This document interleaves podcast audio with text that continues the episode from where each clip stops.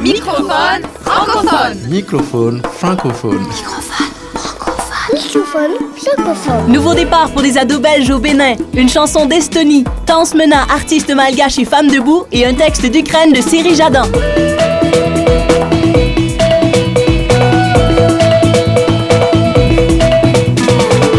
Microphone francophone. Francophone. Francophone.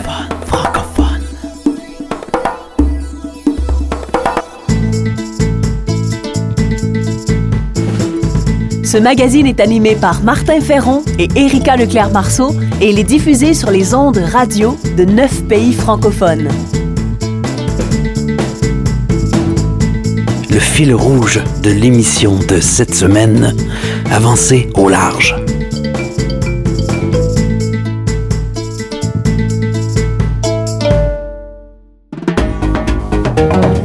Entrevue dans la francophonie. Amarage est un service spécialisé d'aide à la jeunesse en Belgique. Ils organisent des séjours de rupture pour les jeunes de 16 à 18 ans. Pendant trois mois, des jeunes en grande difficulté font une coupure avec leur milieu et fonctionnement habituel pour vivre une expérience sociale et culturelle au sud-ouest du Bénin. Pour parler de ces séjours originaux, nous joignons Nathalie Van Innis, qui est responsable du projet Cap Solidarité en Belgique pour Amarage. Bonjour, Madame Van Innis. Bonjour. Vous travaillez avec des jeunes en grande difficulté. Qui sont-ils, ces jeunes-là? Ce sont des jeunes qui nous sont donc envoyés soit par le, juge de la jeunesse ou par un service d'aide à la jeunesse. Ils ont entre, c'est entre 15 et 18 ans et ce sont des jeunes qui, en général, ont des grandes difficultés tant dans leur euh, relation familiale qu'au niveau de leur scolarité, qui ont euh, euh, parfois des difficultés au niveau social, hein, qui ne sortent plus, euh, qui euh, sont un peu addicts euh, à toute une série de substances ou bien qui jouent à l'ordinateur toute la journée. Certains développent aussi des comportements qui reflètent ces difficultés, ils se mettent en danger, mettent les autres en danger. Les jeunes passent trois mois au Bénin dans des villages traditionnels, loin de leur milieu habituel. Quels sont les objectifs derrière?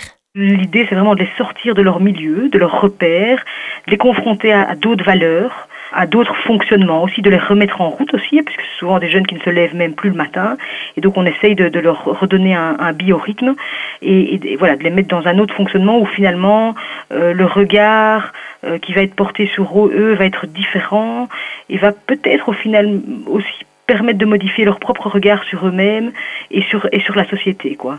Que font-ils sur place? Sur place, ils sont intégrés dans des familles, euh, des familles d'accueil au sein de villages traditionnels.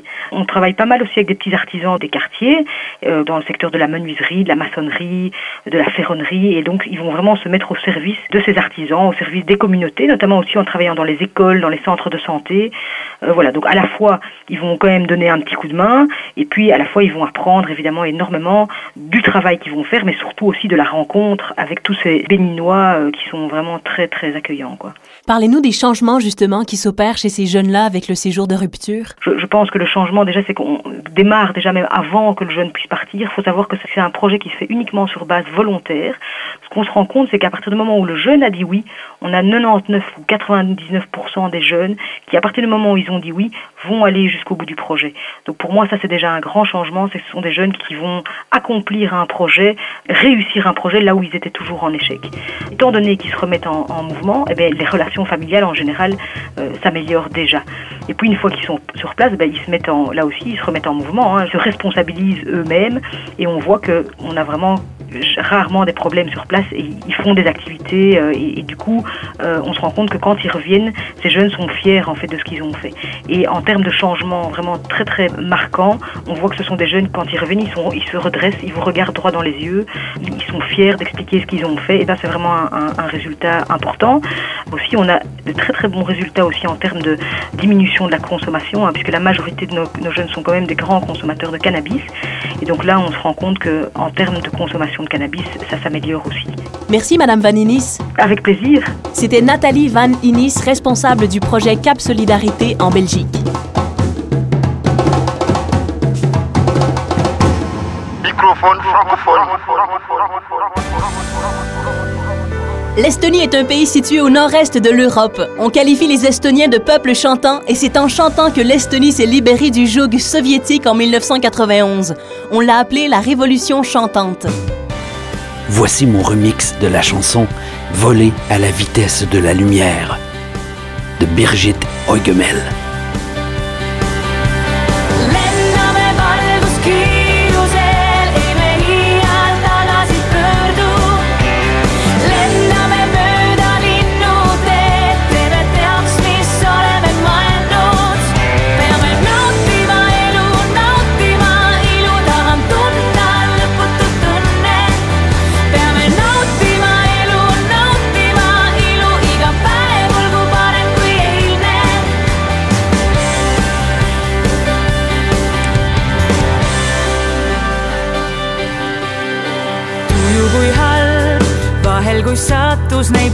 Liiga karm, tean, see ju möödub, tuju kui halb, ei peida voodis end teki all. tõusen ja näen, elu pöördub, kallis sinuga koos, uue päeva ma loon, kallis sinuga koos.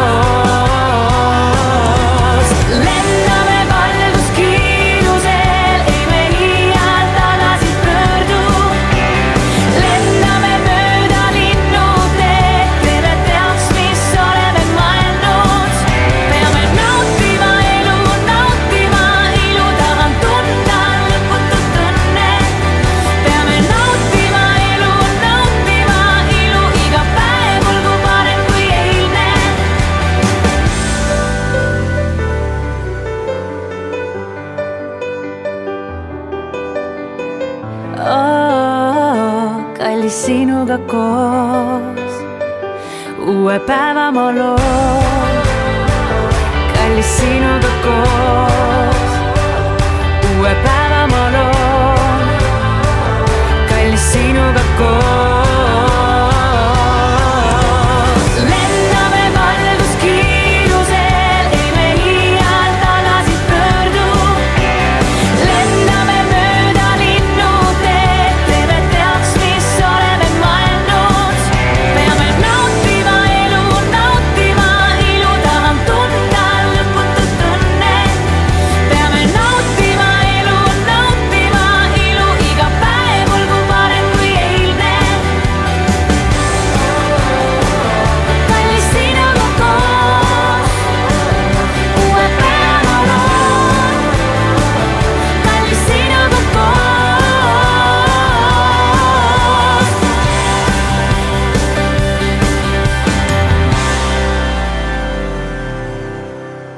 Microphone francophone. Remusicaliser le monde. Création, sens, travail social, intendance, nature. Par Martin Ferron.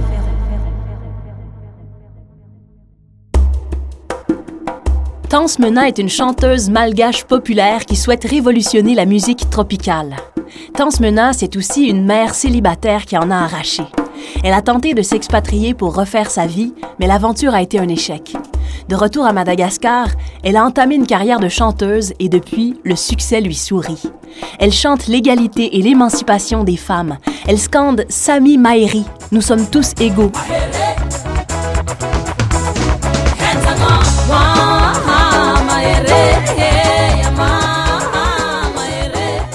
Spectacle, elle est toujours accompagnée de danseuses. Ses chansons sont souvent chorégraphiées et parfois mises en scène. Les femmes du public chantent avec elle, crient les paroles, et aussi leur colère et leur ras-le-bol.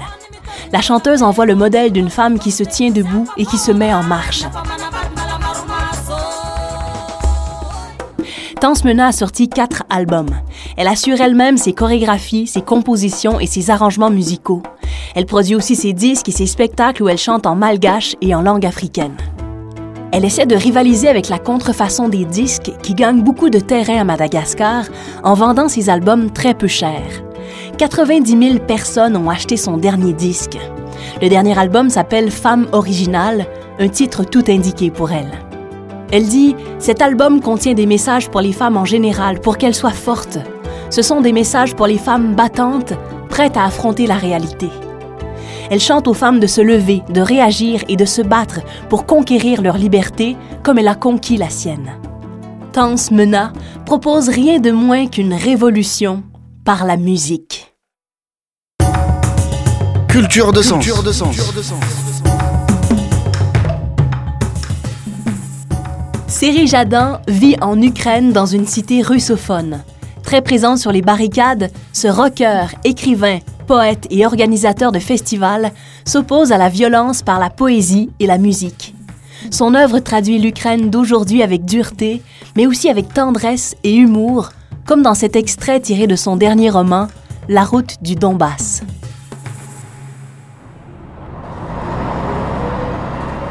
Le bus a roulé tranquillement jusqu'à l'arrêt, et après avoir grincé de toutes ses pièces, s'est immobilisé. La porte s'est ouverte, Le conducteur, nu jusqu'à la taille et dégoulinant de sueur, s'est essuyé le front et a crié Piston, tu viens? Je suis entré dans l'habitacle. Pas une place libre à l'intérieur. Tous dormaient ou essayaient de s'endormir. Comme il n'y avait plus aucune place, je suis resté près du chauffeur. Son pare-brise faisait étalage d'icônes orthodoxes et était couvert d'autres talismans qui, à l'évidence, permettaient à ce véhicule de rester en un seul morceau. Des ours en peluche, des portraits de Staline, des images photocopiées de Saint-François et sur le tableau de bord, quelques hustlers qui servaient de tapette à mouche. Le chauffeur me dit Reste avec moi, sinon je m'endormirai aussi. Et il m'a raconté des choses. Il transportait des petits commerçants, des familles entières de détaillants rapportant leurs marchandises chez eux. Ils étaient partis depuis deux jours. Ils rentraient chez eux lorsque le bus était tombé en panne. Ils avaient passé la première nuit à la Belle Étoile. Les détaillants avaient monté la garde, fait des feux de camp et chanté en s'accompagnant à la guitare et en s'amusant.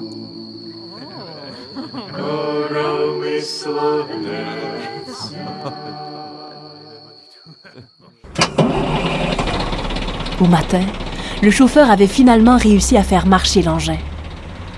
Pour rattraper le temps perdu, il avait pris les petits chemins et emprunté des passerelles branlantes. Maintenant, plus rien ne pourrait l'arrêter. C'est bien ce qu'il a dit. Puis, le bus a grimpé une colline en tout sautant. Le chauffeur avançait résolument. Amorçant une descente, il a coupé le moteur et s'est détendu le bus glissait vers le bas. Nous volions maintenant vers le bas, prenant de la vitesse, et au-dessus de nous retentissaient les voix des chanteurs, prédisant une joie sans fin et une mort sans douleur. Parvenu au fond de la vallée, le bus a grimpé le premier monticule par la force d'inertie. Et c'est là que le chauffeur a tenté d'allumer le moteur on a entendu un horrible grincement de ferraille et le véhicule s'est arrêté. Le chauffeur priait de désespoir. Il avait la tête baissée sur le volant et se taisait, secouant les épaules de temps à autre. J'ai d'abord pensé qu'il pleurait. Cependant, dressant bien l'oreille, j'ai compris qu'il tressaillait dans son sommeil. Tous les autres passagers de l'autobus fantôme dormaient déjà et personne ne songeait plus à protéger la marchandise. Puisqu'il n'y avait plus que ça à faire, à mon tour, j'ai dormi. J'ai été réveillé par le bruit régulier du moteur. Je suis allé voir le chauffeur. Celui-ci m'a salué comme un vieil ami. J'ai regardé à travers la vitre. Quelques kilomètres plus loin, il y avait l'endroit que je cherchais. Je suis sorti du bus. Le soleil s'est couché la fraîcheur est arrivée. J'ai enfilé ma veste et je me suis engagé sur la route. Au milieu des herbes et des framboisiers se trouvait un préfabriqué où habitait mon frère Kocha. La lune flottait dans le ciel.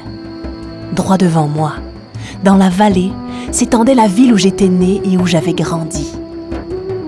J'ai calé mon sac à dos sous ma tête et je me suis endormi.